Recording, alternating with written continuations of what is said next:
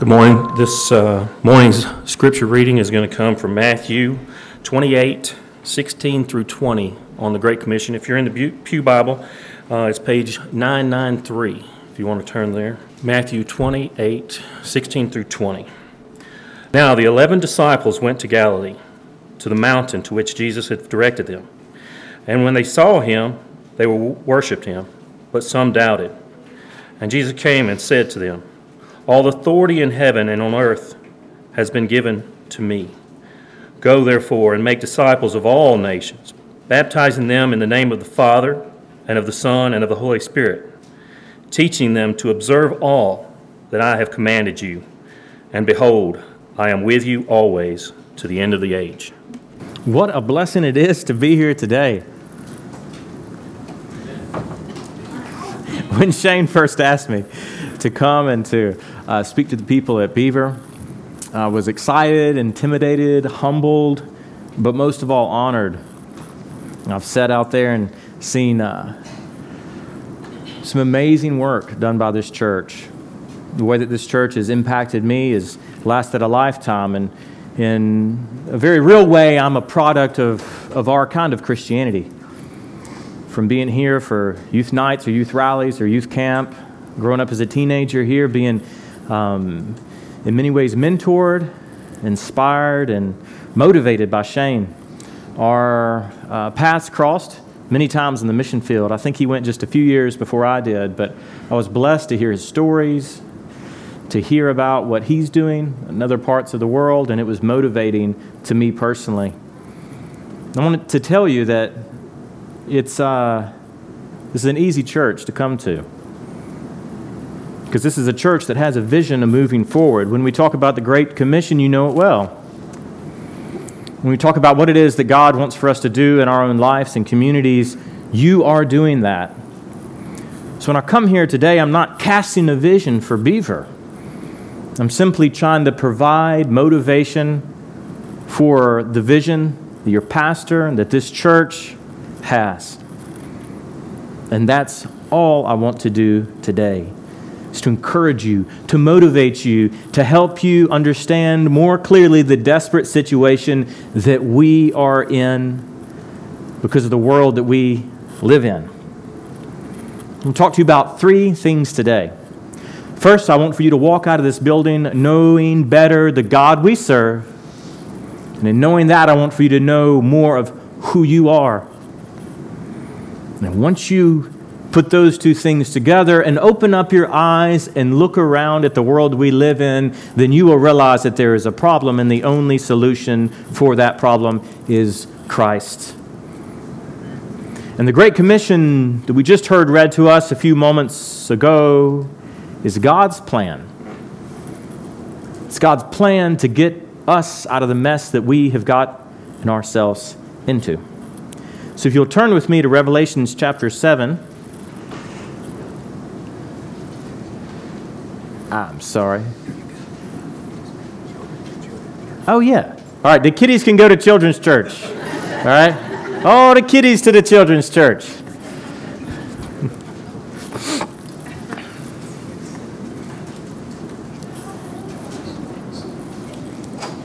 all right, that is no problem at all. I'm used to goats walking through the church or, you know, Rooster's trying to spur me. All right. Y'all have fun.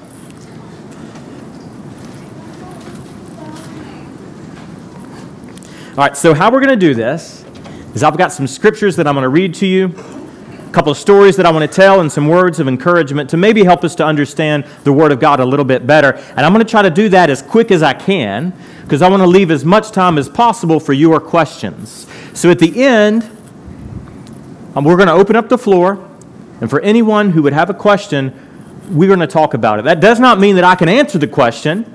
There may be someone else in the room who could answer the question better than I could, but I'm going to do my best. All right? So if a question pops into your mind, just write it down. When we get to the end, we're going to work through those questions. If we run out of time, we're going to make some more time. Okay, I know that plenty of people got to go, but I don't want for anybody to leave this building with a question still in their mind or a question still on their page. So get me after the service or write me on Facebook or grab my phone number and make sure that whatever it is that God is doing in your life, whatever direction He's moving you in, that you get that clarity. All right, so here we go. Revelations chapter 7, verse 9. Now, when I was about 21 years ago, uh, when I was about 21 years old, it seems about 21 years ago, and yeah, what? Not quite 21. All right, so I did a big trip. All right, I did a big hiking trip. I went. Uh, I hiked the Appalachian Trail. It was a big thing. It was about 2,200 miles that year, and it was uh, tough. So, but the way that I did it, I, I knew I knew where I was going. Right? Okay. If you start in the north, you're hiking to Springer Mountain. If you start in the south, you're hiking to a mountain called Katahdin, and you know the name of that mountain. You may not know what it looks like or what it's like once it gets there, but you know where you're going. The only questions that you have to ask, the only questions that you have to answer on a day to day basis is what are you going to do that day to get there? This is Revelations chapter 7, verse 9. When we look here at John's future vision, we see the destination. We see where we're going. We see what the church is going to look like when we finally arrive before the throne of Christ. The only question is what are we going to do day to day to get us there? How are we, as individuals and families, and as a local church, how are we going to be part of this future vision? What are we doing to make sure that John's vision is accomplished? There's no question whether or not it will be accomplished. The only question is will you be part of making that happen? Will this church be part of seeing this come to fruition? Let me read to you.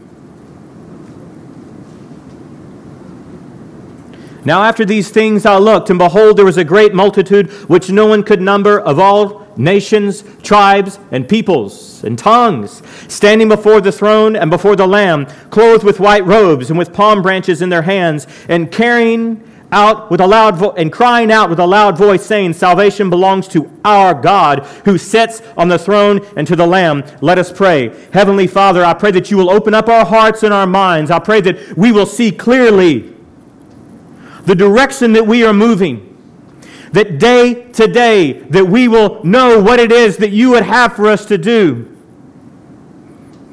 I pray that this church will be a collection of people and families pursuing Christ, following Him, following Him all the way to obedience that will cost us something. Heavenly Father, I pray that you will open up our minds and give us the strength to move forward, that we would be part of seeing John's vision accomplished.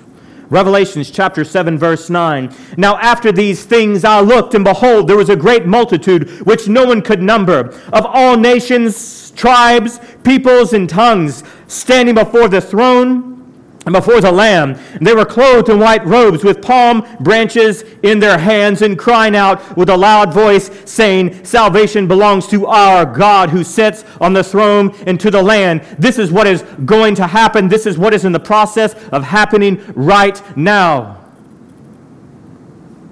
And how did we get ourselves to this point? How does the church accomplish this future vision? Well, in order to answer that question, I'm going to have to go back to the beginning. I mean, all the way back to the all the way back to the beginning because in the beginning God created the heavens and the earth. In 6 days he spoke everything into existence. Everything that is seen and unseen, God created it out of nothing. He created a man and a woman. He gave them a place to live and gave them commandments to live by. But they did not complete the commandments of God, and they chose to disobey. And in their disobedience, sin entered into the world.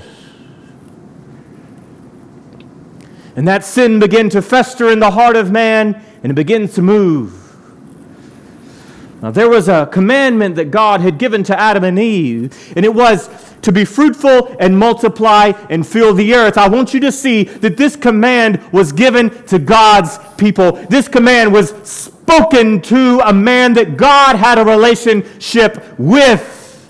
The assumption of this command is that God's people would be fruitful and multiply and fill the earth. But you know what? Because of man's contribution to creation, this sin, this thing that was not created in the beginning, it, it came into existence and it was there.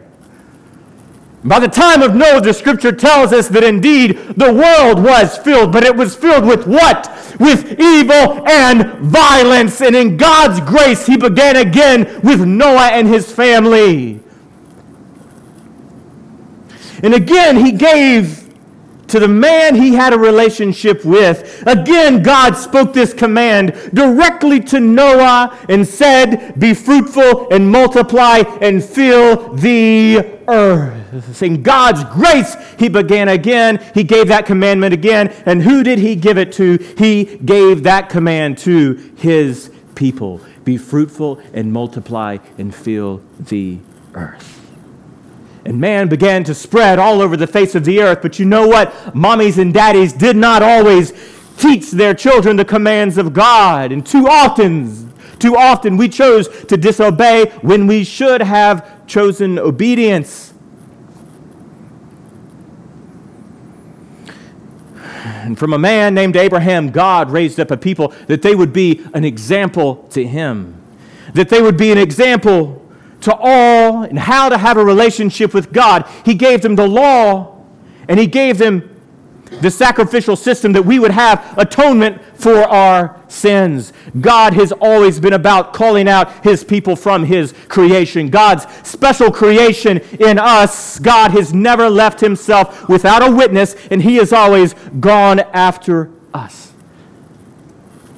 You know what happened when Adam first chose to to, to reject God's best. What was Adam's response to that, and what did God do? You remember the story after Adam sinned? What did he do? He hid. He hid. He hid. And what did God do? Stop.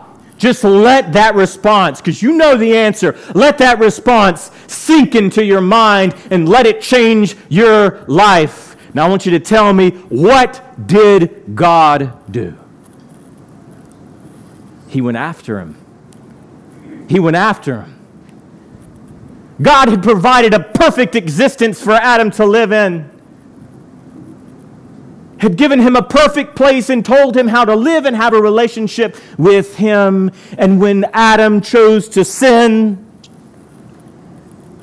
he and his wife, Eve, they took off and God went after them and he said, Adam, Adam, where are you? And Adam said, We hid because we are ashamed. You know, I will never fully understand that story because, you know, God created a lot of stuff, right? And there's two false stories that we have in the Bible, and the second one's a little bit harder to piece together. But you know what? There was a, a group of angels, and there was one that, you know, he was he, had, he gave into the pride that was in his own heart.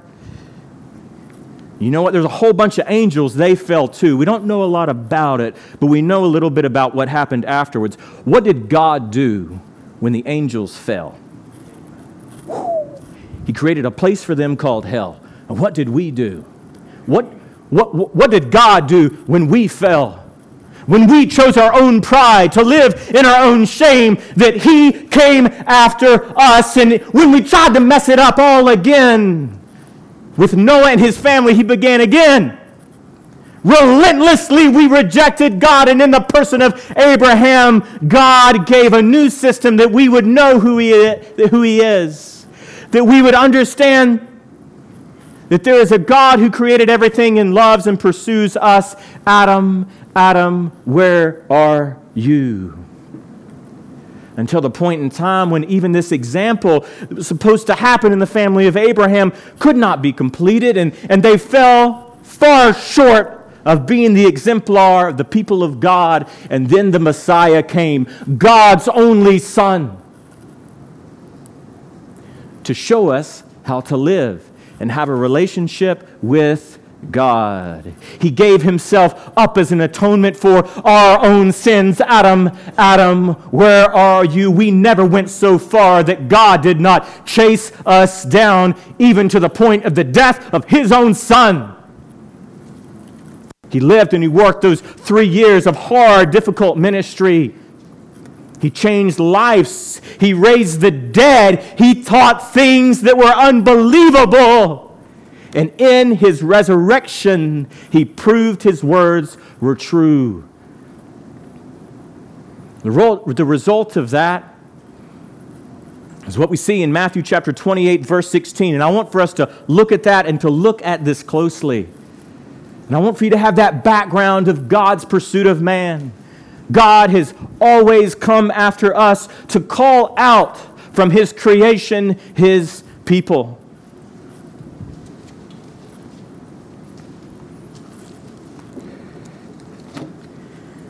Matthew chapter 28, verse 16.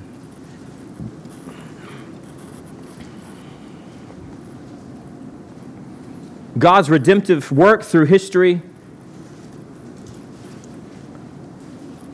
always seeking out his people to the point of sending his son to be the Messiah. Three years of hard ministry, the death, the resurrection, and now we read in verse 16 of Matthew chapter 28, and then the 11, the, the 11 disciples, they went away into Galilee to the mountain which Jesus had appointed for them. And when they saw him, they worshiped him but some doubted. And Jesus came and spoke to them, saying, All authority has been given to me in heaven and on earth. Go therefore and make disciples of all nations, baptizing them in the name of the Father and of the Son and of the Holy Spirit, and teaching them to observe all things that I have commanded you. And lo, I am with you even to the end of the age. This is how John's vision is accomplished through his church. I don't understand it, but that's all right. This wasn't my idea. Okay? This is how Jesus wanted to do it, and he wants to accomplish his work through us. In the same way that God went after Adam in the garden, he preserved his people with Noah, made himself known through, through the family of Abraham, he has preserved a people for himself today in the church.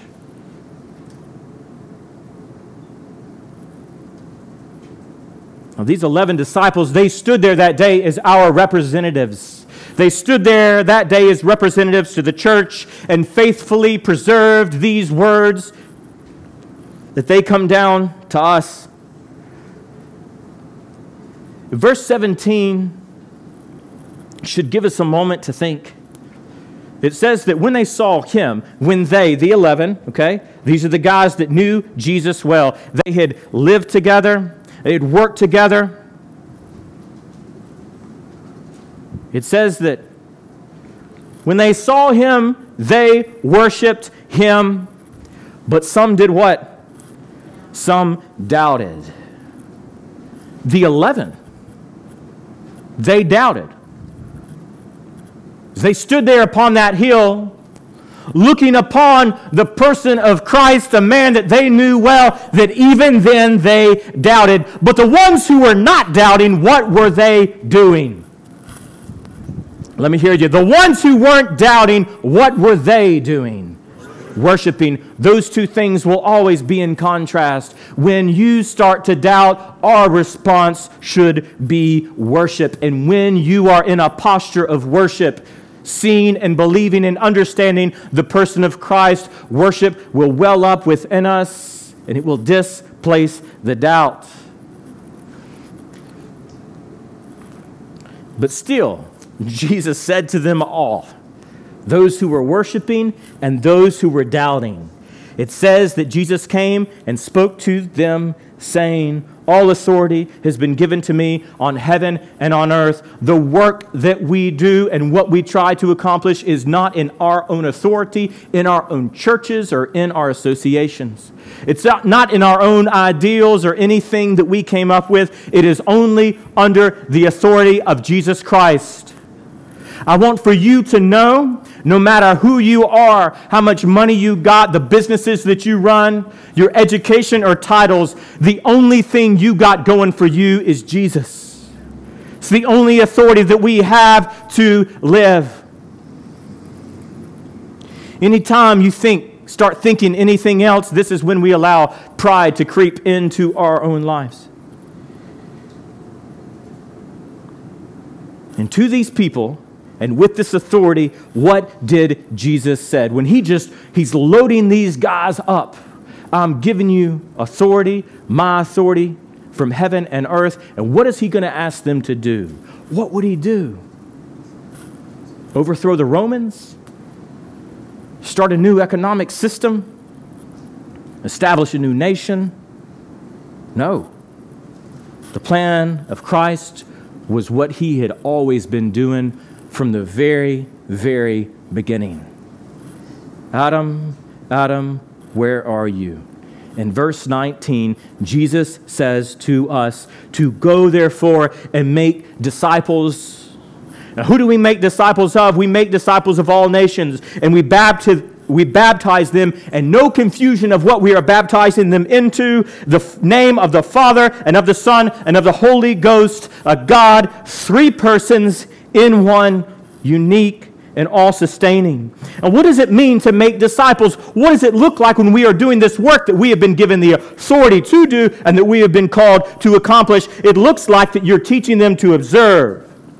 What do you teach them to observe? The things that Jesus taught to us. This is extremely important. If you believe that you are called out to be a disciple maker, and every one of us is, then we must teach, that we must influence, that we must teach others the things that we have been taught. But if you got nothing to teach, then that's a problem.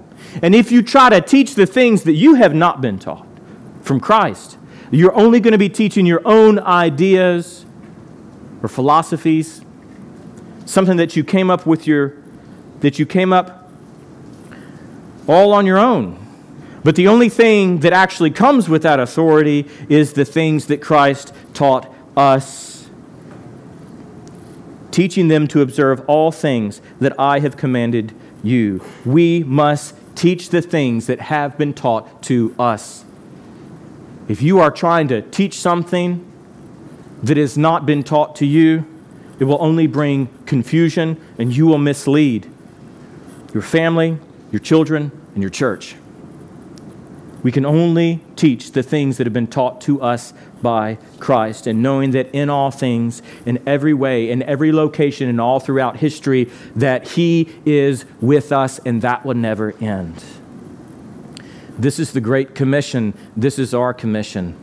You know, it's kind of a funny title, right? On the top of your Bible, the Great Commission, because when you start from the beginning and work your way up to that, it just seems like this is what God's been doing the whole time. He just called us into it. This is the work that God has been doing since the very beginning, and He never stopped. He just brought us into it. He passed this on to us. Now, I want you to know that the work of making disciples, that it is not easy. It is a difficult task, but it is our task, and we have been given the power and the authority to accomplish that task. I've got a whole lot more to say but I want to leave plenty of time for questions. So, let me pray for us. Get your questions ready, all right? Lord, we thank you for the blessing that it is to, to be here, to be amongst your people, to set together in this place where the, with a church that is so uniquely placed in this community to be life changers, Lord. I pray that you will do an awesome work through the lives and, in, and, ministries of these individuals and through this church collectively, Lord, I pray that you will continue to push the gospel out from here, Lord. I thank you so much that you have called us into this, Lord. It, it, it, it's a humbling and intimidating task, Lord. I pray that you will convince us that the only way that we can do it is through your power, under your authority, and always trusting in you. I pray that we will keep our eyes on the destination, that we will know that the church, to know where the church is going, and that we will be part of getting the church there. In the name of Christ we pray. Amen. All right, we're doing good on time. All right.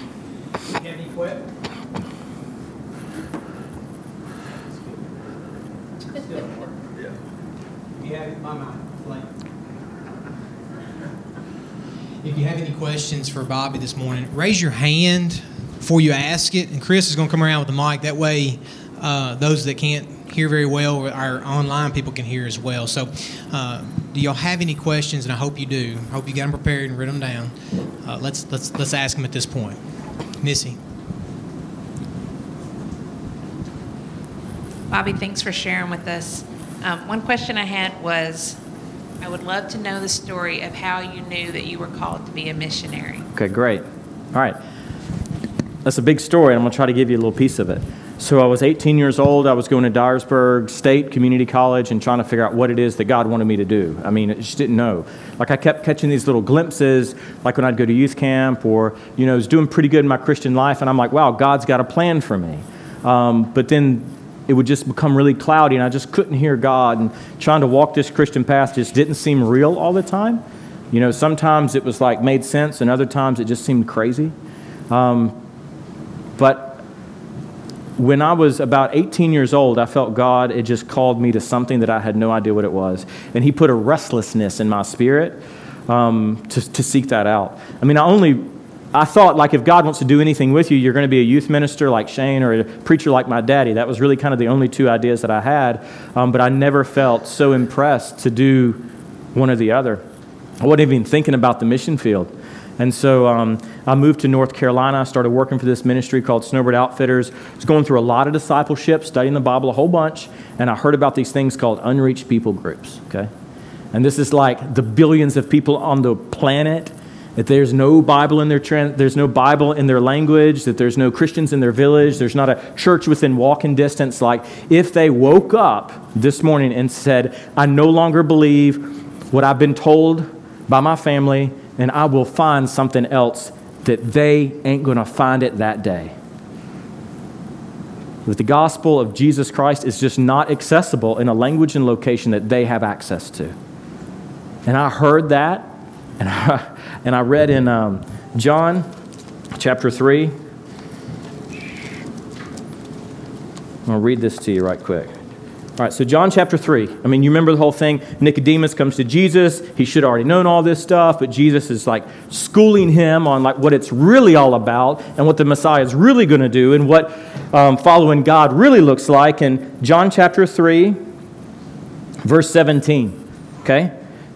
Jesus says, for God did not send his Son into the world to condemn the world, but that the world through him might be saved. He who believes in him is not condemned, but he who does not believe in him is condemned already, because he has not believed in the name of the, of the only begotten Son of God. But God didn't come in, into the world to condemn those people. That wasn't the purpose of it, it's the effect of it.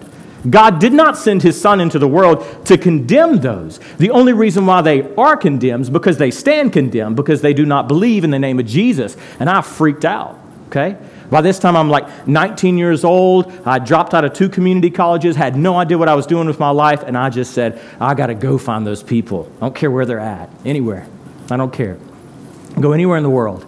And I heard about this team that was going to the jungle in South America, and I could go work in the Amazon River Basin, and I just started making phone calls and trying to convince people that if you would let me go, that I would work as hard as I possibly could. And that was about as far as I got. I talked to the right people at the IMB, and they made a big fat exception. Um, I didn't have a bachelor's degree. I mean, I had very little experience, and, uh, and I went, and that's how I got there. Anybody else? Miss Cindy, did you have a question, Mr. Ron? We were fortunate enough that we got to speak with Bobby during our Sunday school time. And so that was one of the things I wanted him to share. But maybe, Bobby, if you could tell just a little bit about where you've been since then. So, um, yeah, so I do this journeyman term. So it was two years in the jungle. I worked with a unreached people group in an extremely remote area and saw God do amazing things. Saw Him change lives, saw Him change my life. And I thought, okay, what do you do now, right? I mean, everything that I had believed had just changed. And this whole God thing and his plan for my life, you know, that you always hear from Sunday school, like had become the most real thing to me in my life. That there was this God who had a plan, and that plan like filtered all the way down to me. And this whole Great Commission thing, like I was part of that. So um, I was so blessed to be able to meet a young lady who had that same passion and vision. She went to Millington High School, and we got married. Um, it was crazy. We didn't see each other for two years. I was engaged while we were in the jungle. I mean, that story was just absolutely amazing to look back on it and to see God's grace in our life. But since then, we just um, felt God call us to go to um, into unreached areas and start new teams that would plant churches. And so that's what we've been doing since um, beginning in 2006. So we left. Uh, we um, after I left South America. Then we went into Uganda. We worked in northern Uganda to establish a church planting team. Then we relocated to South Sudan, which was the wildest time in my entire life. We were there in South Sudan for two and a half years of their most recent civil war, and we helped to establish a church planting team there. And now we are in N'Djamena, Chad, working in an Islamic urban area, which we've never done that before. We've never worked with Muslims, we never worked in a city, and now we are also trying to establish a church planting team. Um, and so that's, that's the type of work we do, and that's the places we do it. Caleb's got a question, Chris. Anybody?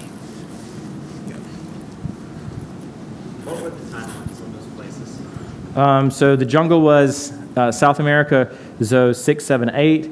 Um, we January of 2012, we went to um, Uganda, so northern Uganda on the Sudanese border, and then South Sudan was uh, the latter part of 2013, and then we moved to Chad almost three years ago. All right, so at the beginning of the lesson you did, um, you kind of did a brief summary of the Old Testament, like the beginning of it, and you um, stated about Abraham and you stated about um, just like the uh, garden. And I noticed that Pastor Shane, he does that a lot. What was your relationship with Pastor Shane? Like, where did y'all meet up? Where did y'all cross paths? And also, did y'all go over that at all together? Um, I just know that he does that every single week. That's great. Yeah, but uh, yeah, you you know a different Pastor Shane than I know of Shane. I mean, how I mean, how did we meet? It was mostly playing playing pranks on each other, and you know, dropping toilets in each other's yard, and you know, trying to, you know, uh, try to. I mean, just go to the junk pile and get a bunch of junk and then go pile it up on you know Shane's porch. That was kind of you know the type of ministry we had back then. It's very strange, you know. I mean, when was the last time you rolled a yard? You know, you guess you couldn't do that now. Toilet paper is far too valuable. So that was the types of thing. And then, you know, Shane and I are about the same size. So when he, when he, uh, when his clothes would get too old, or when people would give him clothes, okay, then he would come to, he'd say, "Hey, come to my office," and I'd go to his office. Then he would give me some of those clothes. So I probably have some of y'all's suits in my uh, in my closet. Um, so that was kind of our relationship. But the thing that I'll say about Shane, because we were so early on in all this, and Shane's uh, several years older than I am. Um, is that, okay, that narrative style, that's really common for missionaries. We all do it, okay? And it's basically what we're trying to do. And Shane and I picked this up from kind of the same uh, way of doing it, but from two different locations. You know, me in Africa and him in China. And the idea is what we want for everyone to see, and this is kind of, if we lift the curtain a little bit, is um, that this is one big story. That it all, it's, it's one great big story from the beginning of time to the end okay? And it moves and it doesn't stop, and we're part of that. And I want for everyone to be able to see that and to be able to find your place in it. And I want you to know are you part of that redemptive story? Or are you outside of it? Are you a follower of Jesus Christ? Are you His now? Are you His redemptive agent? Or are you not? So that's what Shane and I talk about now, but like back then we were talking about, you know, pretty girls and you know playing pranks on each other. Um, does that answer your question? It's su- such a good question. Mr. Bobby's got one. Seemed like there was one Sorry. more. Can't we, uh, why can't we get the world to see the urgency of their salvation? In other words, here in the South, we hear it all the time, and so many Right. people don't accept. I know in, in, from what from hearing in the mission field, you, they have to be told a bunch. But why can't? Why isn't? I mean, it's almost and Right. Mm-hmm. it's really up to the Holy Spirit to convict their hearts. But why can't they see the urgency? You know, Right. Today's salvation. I hear it. Yeah. Uh, uh, yeah.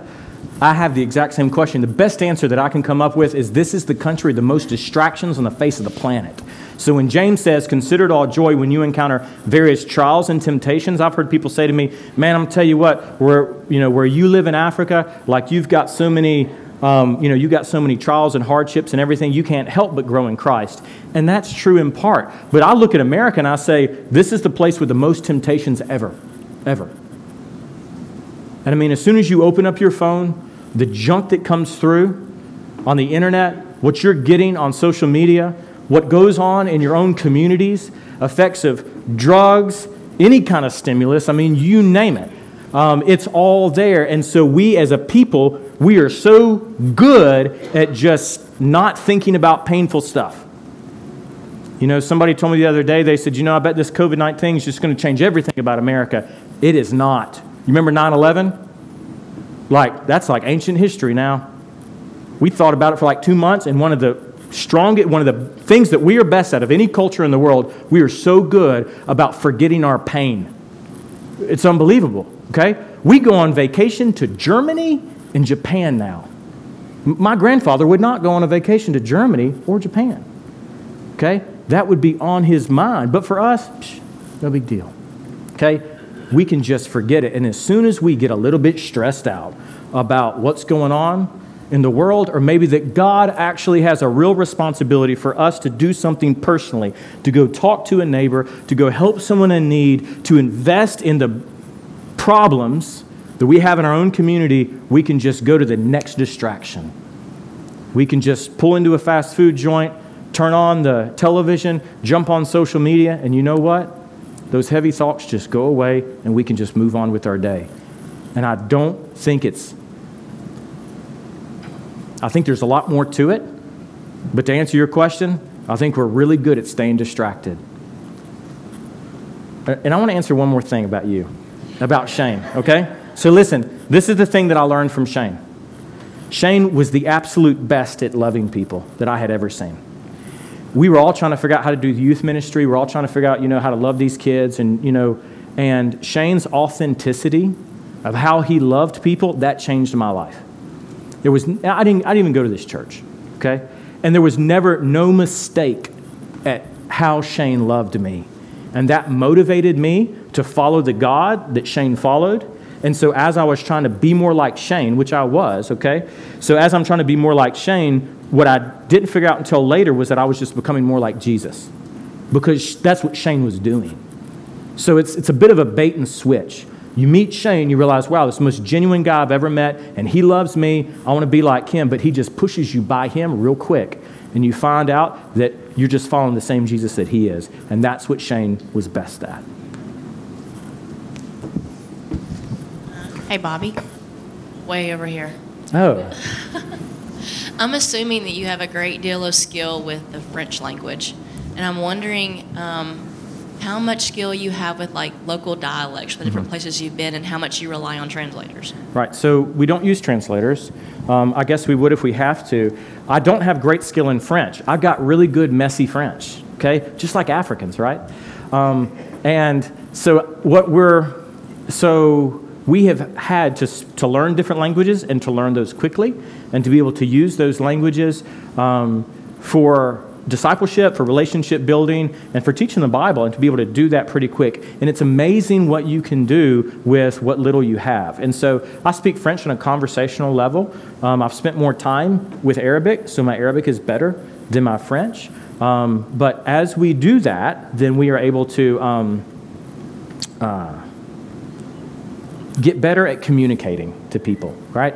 So, and I'll tell you, when I was first learning French, I had this friend of mine. He was he was a French guy, okay, and uh, I was living in France at the time, and he says, "Hey, you know, let's meet together. We'll talk. We'll talk about you know whatever." I was thinking, this is great. He can help me learn French, right?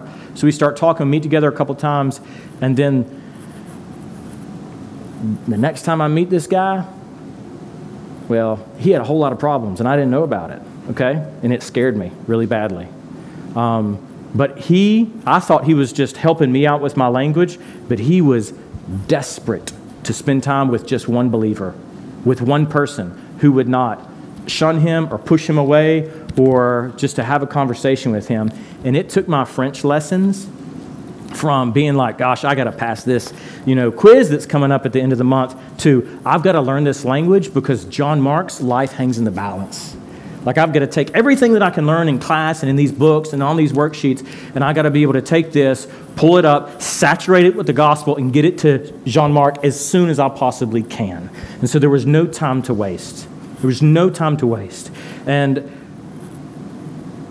and I could go on with that, but that's been the situation with every language that we've moved that, that we've moved through, and we and we hadn't stopped yet.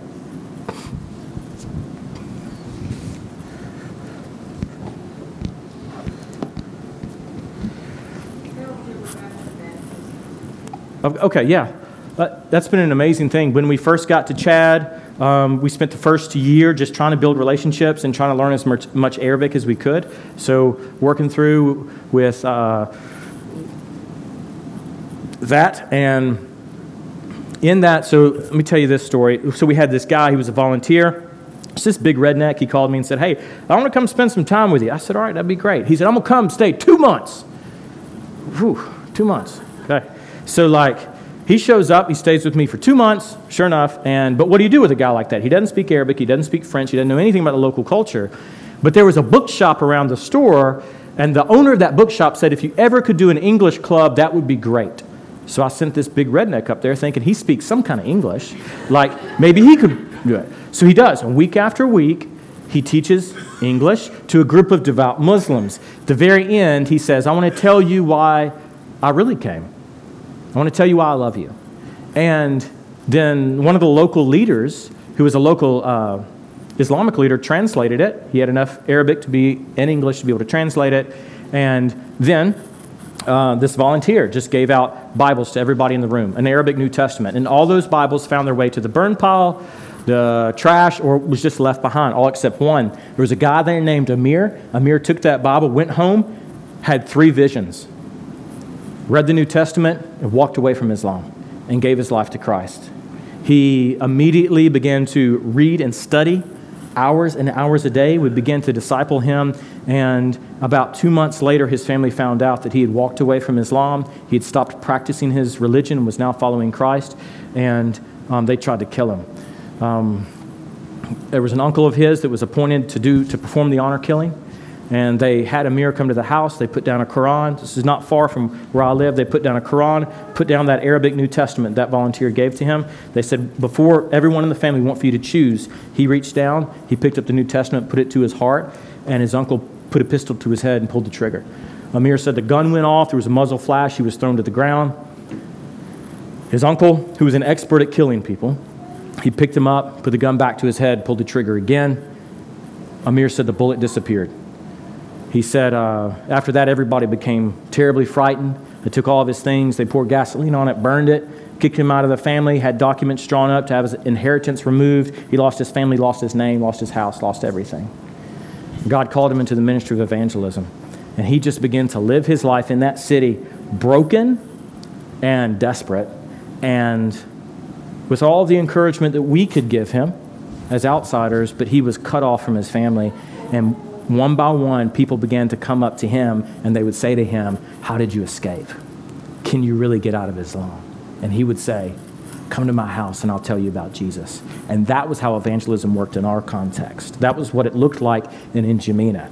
And three people came and four people came, and those people gave their lives to Christ. Now, listen, if you're a, especially a Sufi Muslim, okay, especially if you are a mystical Muslim, and your whole life, your goal is to find peace That's all you're trying to find is peace. And now you've been told that peace is found in Allah. Now, the way that that works is every day you basically, God's up here, there's a great big mountain, and you're at the bottom.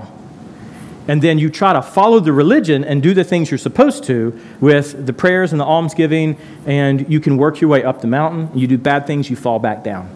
And you're just hoping that on that last day, you'll be high, you'll, you'll get to the top of the mountain, and you'll find the peace that is only found in the best of their religion, which they think is there, but I've never talked to a Muslim who's experienced that. So they're all seeking after that. And then Amir tells them a story in their language, and he says, Hey, that mountain, it's still there. And God, He's still on top. And we're still down here at the bottom. And we're trying to get up it, but you know what? In the New Testament, in the person of Christ, in this new book that I've been reading, God comes down and He picks us up and He takes us to the top. And when a Muslim gets that, oh, you burn everything. You can burn their house to the ground and they will always follow Christ because everything is worth that. To have a relationship with God to live your whole life 30, 40, 50 years just trying to have a relationship with God, that someday God would look your way to bless you, that you would have some connection with Him, and then all of a sudden you hear the gospel message from a redneck volunteer translated by a local religious leader, and then you get a New Testament and you read it and you say, Oh my gosh, God came down the mountain and He took hold of me. Oh, yeah. You can have my name and my inheritance and everything. And from there, he began to disciple people. He ended up with 50 people meeting in his rented room. The 50 be- went to two, uh, went to two different groups, to 100. It continued to spread throughout the city. New groups were started. And in April, we baptized 220 new people. These are out of Islam. These are men, women, young women, okay? I'm saying, y'all are saying men and women, that's great. Women don't come out of Islam, okay? When you're hearing stories, 90% of those are going to be about men who left Islam. That didn't happen with women. For some reason, in the city of N'Djamena, right now, God has moved among the women of Islam. And it blows my mind to see what God has done through the obedience of this one evangelist, this one young man named Amir, who, after being in Christ for a few months, has begun to let, lead a movement in that city. Hi, um, I want to know first where in South America were you at? Yeah, I was in um, uh, district on the border with Brazil. Okay. Um, I'm from Ecuador. That's why I wanted to know. okay, yeah, I had America. yeah uh, some friends of ours worked in Ecuador. Um, but I ne- I went through Ecuador, but I never was uh, working there. The best country in the world, right? Yes. yeah. No, uh, Vraiment, my c'est va- question c'est magnifico. is- Uh, yeah, thank you. Um, my question is, um, when coming here, I felt like everybody was good at being Christian, but Yeah. not had a really good relationship with Christ. Right. Because what I saw there, um, I grew up being the opposite team, right? I was a, a, a Christian, and that was unheard over there. Um, but my question is, uh, have you met people that don't know anything about the Bible, but even though of that, you have seen how they have transformed your life and the way you look at Christ because of them just meeting Christ? And then, do you have any stories of people that have changed your um, your way of looking at Christ and Christianism? Um, do you have any stories about that? Oh, absolutely, for sure. Can you share? I got lots of stories. So, I mean, my life has been absolutely changed by the people that I've worked with, um, and especially in initially in South America. And I can remember when we were moving through the jungle, we were trying to move between villages, and it was very difficult. Um, and I mean, keep in mind, we had nothing. It was just me and my partner. He was from Colombia. He was a uh, indigenous man, and so we're out in the Amazon basin. I mean, it is a jungle the size of an ocean, and, uh, and we had so little food. And I remember one day we were so happy we were coming down in a dugout canoe, and we found a turtle. Wow, meat was delicious. So we get this turtle and we keep it with us, and we go there. And I remember that there was this old woman and her daughter, and they had escaped from somewhere I don't know, and they had a fire built. They had pots and pans, and I just walked up to them And I said to them, um, You know, I will give you this turtle. If you'll cook it for me, then we can share the meat. And she did. She cooked it. She put plantains with it. She fixed a whole meal of turtle soup, right? It's delicious. Anybody in here had turtle soup? It's fantastic. Okay. So um, we ate that. And at the end, I mean, what did I have to give her? You know, I had some money. And so I came and I tried to give her this money. This woman was absolutely impoverished. I tried to give her some money. And she said, No, no, no. She said, I won't take that. I won't take it. And I said, No, please, please, please. It began to break my heart that she wouldn't take it. And she said, I know what you're doing and I know what you're here for. And she said to me something in Spanish that I'll never forget. She said, Déjame compartir mi pobreza contigo. She said, Allow me to share my poverty with you. And that broke me because I had never shared poverty with her. I'd never, and she broke me down to a place that has humbled me to this day because her words still stay in my mind is that we cannot go so far to escape the family of God. And I'll promise you, I have found them all over the world. Okay? These brothers and sisters that we have in Christ. And when you are living out the life of Christ, then they will always have your back and there will be a home for you to stay in and people for you to live with. There will be a community in the darkest places, in the most far off places. And it's these homes that I've stayed in, it's the people that I've lived with, it's the indigenous of South America, it's the Arabs of Chad, it's the, the Dinka of South Sudan, the Karamojong of Uganda, how we have found brotherhood and fellowship in Christ. Because the, at the foot of the cross, the ground's level. No one is, no one is above someone else. And I've had many teachers along my way. Chris, I think Morgan has a question. Oh, Sarah, you go, no, get. I actually have a question for Shane, and I'm sure other people in this room have it too. What, as um, local church members, could we do to help the missionaries on the field besides giving to Lottie Moon? Okay, great. Yeah. Yeah, it's a great question for Shane. Um, but I'm going to answer it too. Uh, so this is what it takes. So that hill, right? Okay, so Jesus is talking to these 11 people and probably some more, and they're sitting on that hill. This is the Great Commission, Matthew chapter 28. But Luke in Acts chapter 1 adds a little bit more of the conversation. So that story is about that same hill and about those same people. And Luke says that you will be my witnesses when the Holy Spirit comes upon you and you, okay, when the Holy Spirit comes upon you, you will be my witnesses in Jerusalem, Judea, Samaria, and to the ends of the earth. I think that's extremely important for us to get, right? So that's the rest of the Great Commission. We see that when the Holy Spirit comes upon us, that we will be witnesses. Those two things go together. If you're not a witness, the Holy Spirit is not upon you. If the Holy Spirit comes upon you, you will be a witness. That's it, okay? Um,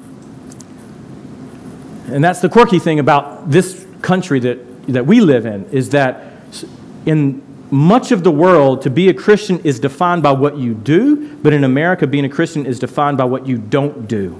And it totally cuts us short. The bar to being a Christian in this county is super low. So, like, as long as you don't do these few things, then everybody's going to say, well, you're a Christian. It doesn't matter what you actually do, it's more about just what you don't do. So, when the Holy Spirit comes upon you, you will be a witness. You'll be a witness in Jerusalem, Judea, Samaria, to the ends of the earth. So, what can this church do? First, as an individual, become consumed with the person of Christ. Become so obsessed with who he is and following his path and following who Christ is. And a weird thing's going to happen is that as you start to follow him, you'll start to look like him. Your life will start to look like him. And don't let that bother you. Because I've been bothered by it. And plenty of times I've sat on a cinder block in my backyard saying, God, why is this so hard? You know? And if anybody's done anything, you know, in trying to follow Christ, you're going to get to a point you're going to say, if this is God's work and I'm doing it God's way and God's strength, Jesus' authority, all this, why is it not easier?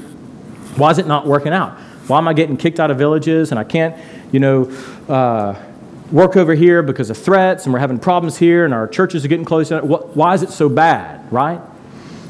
And I'm going to tell you, when that happened to me, I was just taken back to um, the life of Christ. Like, read the Gospels Matthew, Mark, Luke, and John. And Jesus, he just said, Hey, like, one time I was a missionary and, like, it stunk for me too. It was really hard. Like, I was rejected by my family. Like, even the religious le- leaders, like, they didn't like me and they eventually killed me. And, like, who are you? Like, who are you? Like, I'm God, and you want to have it easier than me. Huh, that's weird. And like, so when you are a witness and the Holy Spirit comes upon you, it's going to change who you are and your life is going to look like Jesus. Don't be surprised by that. Just read the Gospels and figure out what's coming your way. And then be a witness in Jerusalem. That's your point of origin. So that's how we're going to reach the nations, right? So we create a gospel pressure in this church, okay? Right here in Tipton County, we're going to create a gospel pressure. How do we do that? Okay? As individuals, we begin to just read our Bible and follow what it says. That's it. That's pretty much step one, okay? If we can do that, whew, we'll be doing great. So we're going to read our Bible and follow what it says. We're going to live like Christ, right? And as we live like Christ, you will create a pressure inside of you that will flow into your family. And then you will see that families will begin to change. They will begin to be conformed to the image of Christ, means that they're going to be like Christ. And then you will see this church be a collection of families who are absolutely crazy about following Jesus. And when this church is crazy about following Jesus, then it will naturally flow over into our communities, into our region, the stuff that Dave's doing, and that church over there, it'll flow out into other places where God is working and using us to work, and it will create an awesome pressure here that will start in this church. And the more pressure that you can get us, it will spew to the other side of the world. The uttermost places will be reached, and they can be reached through the pressure that you create right here in Tipton County, in your own home, in your own life, in your own quiet times, and in your own church. Pressure, gospel pressure. Create it and make it in you and create pressure because when we read the Great Commission, there's only two options, right? We either go to a place that does not have the gospel and we pull it, or we stay in a place that does have the gospel and we push it. And you and I will both have calluses on our hands for how hard we pull and how hard we push. Um, I was wondering, what have been some of the toughest things that you've had to deal with based on like where you were living at the time? Yeah. Oh, so uh, marriage and family, in in doing that in conflict zones, especially in South Sudan when just the war was going on, was really tough. I mean, we had helicopter gunships fly over our house you know, twice a day. We were often within earshot of gunfire, and I've got, you know, like a two-year-old baby who's, you know, you know, waking up at night. You know, my wife and I are having all sorts of communication issues and, you know, teaming issues and all sorts of stuff going on. So just basically trying to trying to walk in holiness, to be a really good dad, to try to be a good husband, and to try to do that with all of the stress from you know, just where we were living, that was probably the toughest thing. And I can tell you stories about, you know, that seem way more romantic than that, you know, about, you know, trying to, you know, evacuate out of certain areas or, you know, uh, getting lost in the jungle or, you know, these stories that seem a lot more romantic. But that's not it. It really is the hardest stuff has just been the day to day walking in holiness. The same kind of thing that, that you're trying to do right now is the hardest thing for me. And in Africa, we have this saying it's not the elephants, but the ants that'll get you. So the elephants, you can see those coming, right? And like, and, and we love we love elephants, right? They're awesome. You know, like when I get malaria and I put it on a newsletter, people are like, "Wow, he must be a real missionary. He got malaria." Uh, Whew, you know, he, you know, no, you know. So like, you know, if you get kicked out of your country, like people are like, "Wow, you know, you got kicked out of your country. That's amazing." But like, when I get mad at my wife and punch a wall, like that's the really tough stuff, you know, but that's the ants. That's the things that just grind at you just every day. You're trying to walk in holiness, but you're just distracted. You got your, you, your own flesh and your pride, and everything's just eating you up inside, and you're trying to follow Christ, and you're, and you're just weighted down by your flesh. And that's what really eats my lunch. Let's take just a couple more questions, and then we'll, we'll close. Yeah. David. Oh.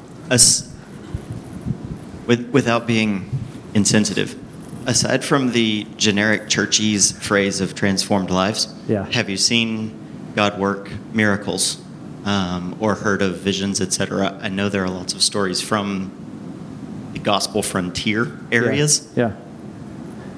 Oh, absolutely.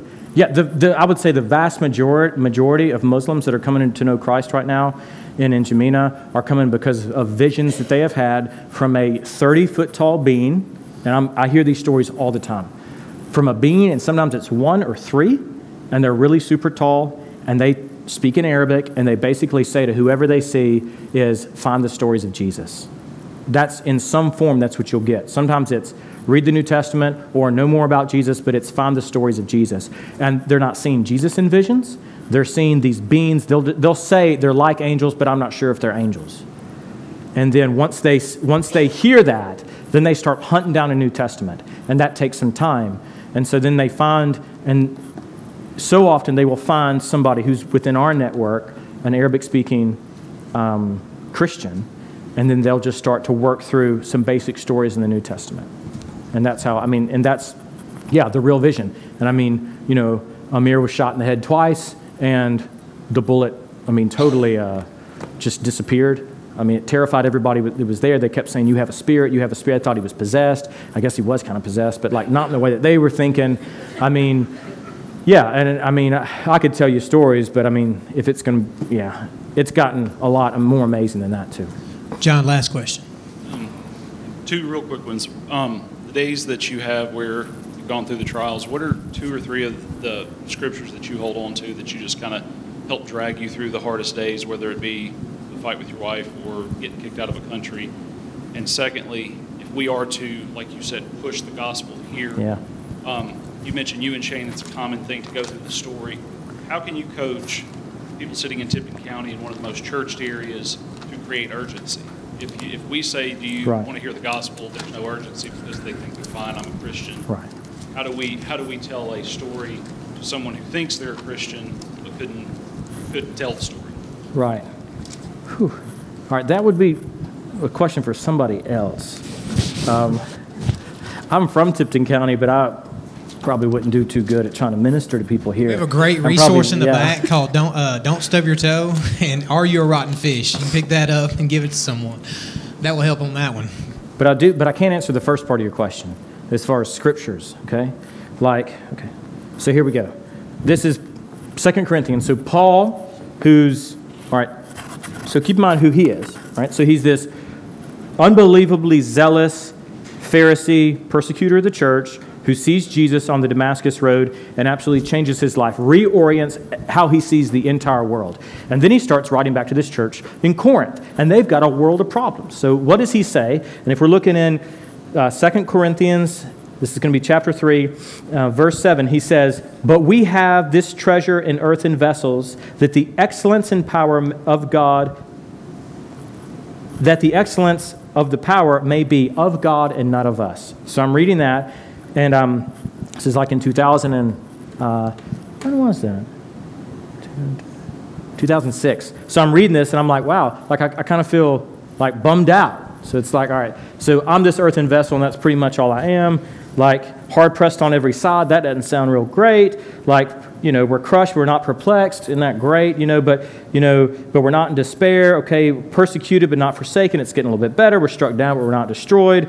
But there's still like a lot of beatings and strikings and everything.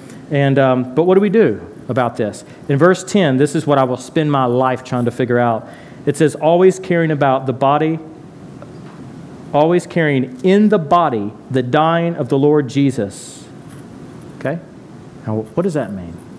I'm not exactly sure. I feel like that I'm getting there day by day, but somehow this act on the cross, this whole gospel message, this dying of Christ, we're supposed to carry it about in our body. All right?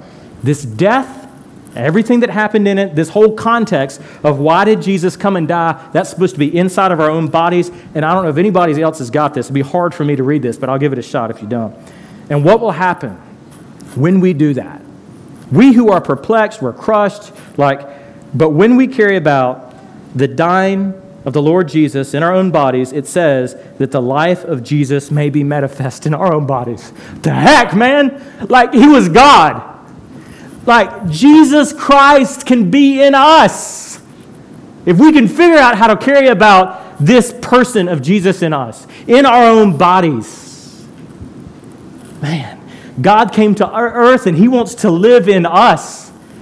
Like, that should floor us every morning to know, like, it, it like how does that happen who is this god the same god that like let the angels go and prepared a place of torment for them pursued us and now uses us in all of our just mess He uses all of that to now be his agents of pursuit to others. The dying of Christ in our own bodies, that the life of Christ, the life, the life of Christ, right? That's Matthew, Mark, Luke, and John. All that stuff can be manifest in who we are. And when you live like that, you will change lives. I mean, how often have you been like, man, like this cousin, like I love him, but I just want him to meet Jesus? Like, you know, I got this friend, uh, you know, that I work with, I just want to meet Jesus. Well, go be like Jesus. Go be like Jesus to where when he meets you, he will not help but meet Jesus. And you'll see lives changed. All right, sorry, I got fired up. No, that's that's good. We want to thank Bobby for coming out today, and and Bobby, um, we want to be in prayer for you. We want to be in prayer for your family. So, in closing, how can we specifically pray for you and your family?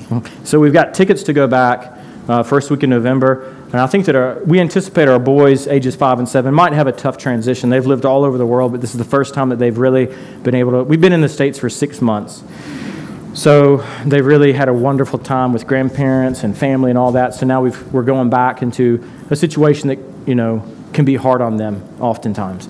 So pray for our boys, pray for my wife, and pray for us as a family um, because we want to be able to be fully committed to everything that it is that God would want us to do. But we struggle with all the distractions that you struggle with too. We struggle with all the just the negativity and the doubts and everything that comes into our minds. So just pray that we would be dead centered following Christ every single day. And then pray for our churches. We've got about 40 different groups right now, we are trying to disciple those people into churches. We're trying to disciple those uh, leaders into elders, and we're trying to uh, see the clear out barriers within the city of N'Djamena that the work of God would continue to flow. Thank you, Bobby. Well, we miss our pastor Shane. We want to just, in in his words, grace to you. Pastor Shane would like for you to say something about Lottie. Yeah. I'd love to. Yeah, so Lottie, sorry, I'm a terrible missionary. Um, yeah, Lottie Moon, Lottie Moon's an amazing thing. Um, so, like all the stuff that you've heard me talk about, I mean, God's doing it. You know, we've got to put ourselves, you know, our willingness to do that, and it's going to take some people going overseas, and it's going to take, you know, thousands of people in churches just like this creating that pressure and pushing us out. Um, and it's the only way that we can do it. I mean, we've got to get plane tickets and visas. We've got to be able to find ways to educate our kids and to be able to, you know, train local leaders, and that takes resources. And it's an amazing system, okay? What we've got, what the Southern Baptists have in the International Mission Board, does not exist anywhere in the world. It's an amazing thing that at Christmas time, if you put a dollar on the offering plate, that dollar goes overseas. And I will, and I've been over there, and I'll tell you, the IMB has gone through some really weird stuff in the past, but right now, they are dead center moving forward with the gospel. There's been a lot of changes, and I believe that the IMB is better organized right now to reach, unre- to reach unreached people groups and to be able to train local leaders, to encourage churches that are in uh, harvest, uh, harvest fields or legacy centers or places like that than we ever have in, in the future. I think that we're doing better at supporting the church and better at planting new churches than we've ever done it. And, it, and the way that you can find your obedience, one of the ways that you, that you can find your obedience to being a witness to the ends of the earth is through Lottie Moon. It's an incredible, incredible program, and it's great. It's your Christmas fund, right? Y'all know about it. Um, and it gets money to people quick. It gets money to people in an efficient way, and it keeps, you know, thousands of people like me and Shane and others on the field. Thank you, Bobby. We appreciate it, and y'all be in prayer for that. That Lottie Moon will be taking it up here. Christmas be here before you know it. It's on. Is that right? Okay, just making sure. Uh, but uh, again, we, we thank Bobby for coming. We just want to pray for his family, lift his family up. Uh, this week, lift your church members up this week. Lift each one of you up this week. Lift our pastor up as he's traveling. We just I'm glad he's getting away and, and enjoying his fall break. It is Pastor Appreciation Month. Pray how you can uh, impact him and his wife and his family's life this week. Let's uh, let's close in a word of prayer. When we close, we'll be dismissed. Let's bow our heads. Father God, we're so thankful for Jesus Christ. We're so thankful for His church, His bride of Christ, Father, and, and, your, and how you purify it, Lord. We're so thankful for uh, people such as Bobby who have who have given their lives up to go overseas to to share the gospel, to plant churches, to minister to unreached people groups, Father, to risk their lives so that people will have an eternal life with Jesus Christ and, and, and in your presence, Father. We're so thankful for him and his family. Father, we're thankful for the IMB, for them sending out missionaries. Thankful for the people here in this church and, and in America who give money for that so that it makes it possible for Bobby to go do the work that he's sent to do. Father, we ask that this morning that you impress upon our hearts that though we may not be going overseas to plant churches, Father, we need to be light bearers. We need to be uh, the salt and the light here in America, in our communities, in our church. We need to be on fire for for uh, for you. We need to be sharing the gospel within our own communities, within our own people. Father, our mission field here is right here amongst us, Lord. May we not be so comfortable and Father, so so comfortable in our temptations, as Bobby says, Lord, just to to run from them and and to to try to suppress them, Father. May we may we be the salt and light. May we share the gospel and, and shine the light into this dark and depraved world. Use us, God. We are we are your mechanism. We don't understand it. We don't know why you use filthy sinners such as us, but you have chosen to use us, Father. And may we go and make disciples of all nations.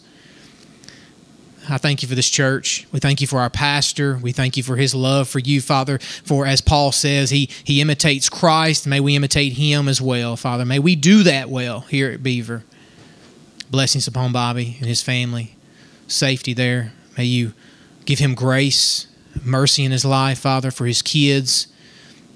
Uh, just just uh, give them a peace about what they're going to do in their next in their next travels, Father. We pray that Bobby and them are able to, to maybe you raise up elders, may men who love the Word of God and who go out into the communities and share this great news of Jesus Christ. We're so thankful for your Son, thankful for what He did upon the cross 2,000 years ago, and walking the life that we could not walk, and coming down to earth and bringing us back up into you.